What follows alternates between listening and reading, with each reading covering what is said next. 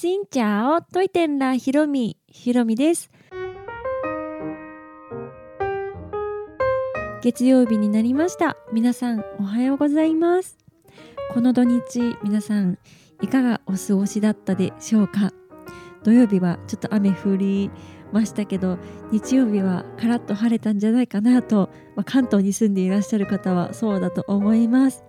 4月8日土曜日に池袋で行われましたベトナムフェスティバルに行きました。そんなお話をしようと思います。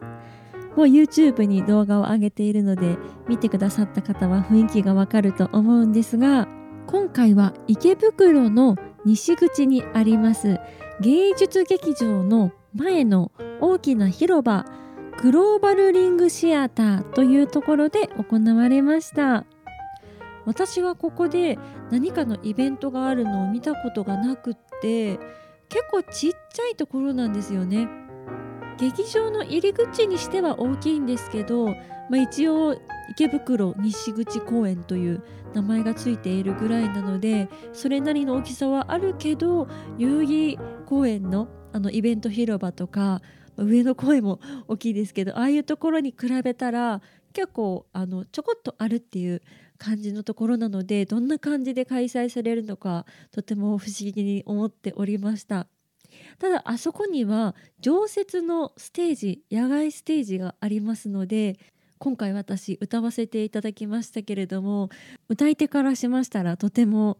なんかね新しい多分改装されて綺麗になった後なんだと思います。数年前に改装工事があったと思うのでそれで綺麗になったところで歌わせていただけるなんてとても光栄なことでございました。でフェスティバル自体はどちらかといったらコンパクトで飲食店が6店舗。店舗といいますかキッチンカーでバインミー祭りっていうなんかテーマがあったのでバインミーが売られておりました。ただちょっとフォーみたいなサイドメニューみたいな、うん、汁物麺物が売ってあるところもあったので、まあ、バインミーだけじゃなくていろんなバリエーション食べることができる感じでした。企業さんのブースも今までベトフェスで見てきたおなじみのブースさんがいらっしゃって特にベトフェスの宣伝部のところではアオザイが売られていました。今までのペトフェスで青材売っている宣伝部のところってうん、見たことないと思うのでびっくり。レンタルさせてくれるんかなと思ったら売ってますって言われてはいそこで青材を買うことができます。もしかしたら今までのベトフェスだったらいろんな販売店雑貨屋さんとか洋服屋さんあったと思うんですけどそういうのなかったからそういうところも担っちゃおうっていう感じなのかもしれないんですけどすごい工夫をされておりました。あとおなじみベトナム航空のブースはですねめっちゃ綺麗なランタンがランタンがたくさんありました。もうほんとバージョンアップしていてまるでホイアンみたいな感じで、はい、とても大きなベトナム航空のロゴとホイアンみたいなランタンと一緒に写真を撮ることもできます。あとミニゲームみたいなのもありましてベトナム航空ブースって毎回ゲームがこう開催されていたり、まあ、時間によってなんですけど開催されておりまして今回バスケットボールになってました。前はなんかアーチェリーみたいな感じだったと思うんですけどはいバスケットボール。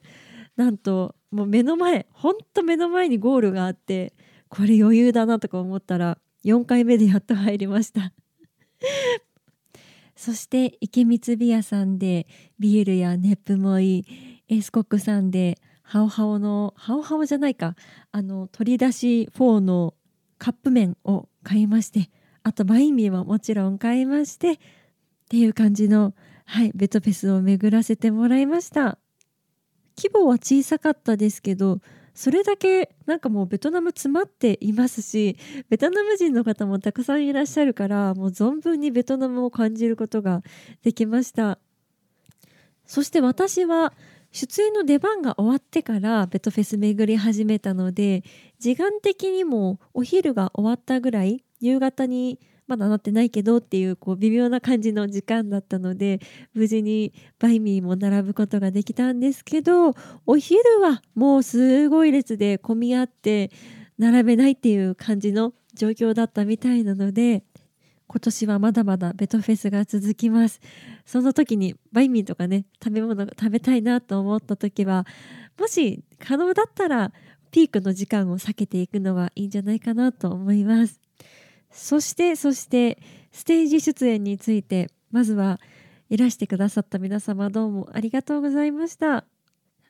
そして関係者の皆様や裏方の方たくさんいらっしゃって本当たくさんの方の支えでステージもそうですしベトフェスが成り立ってるんだなっていうのを感じました。はい本当にありがとうございます。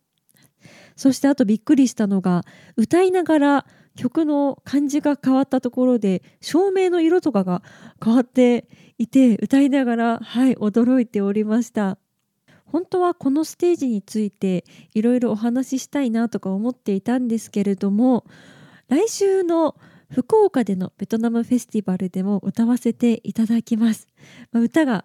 これからも続いていきますのでステージについてはまあちょくちょくねお話できたらなと思います。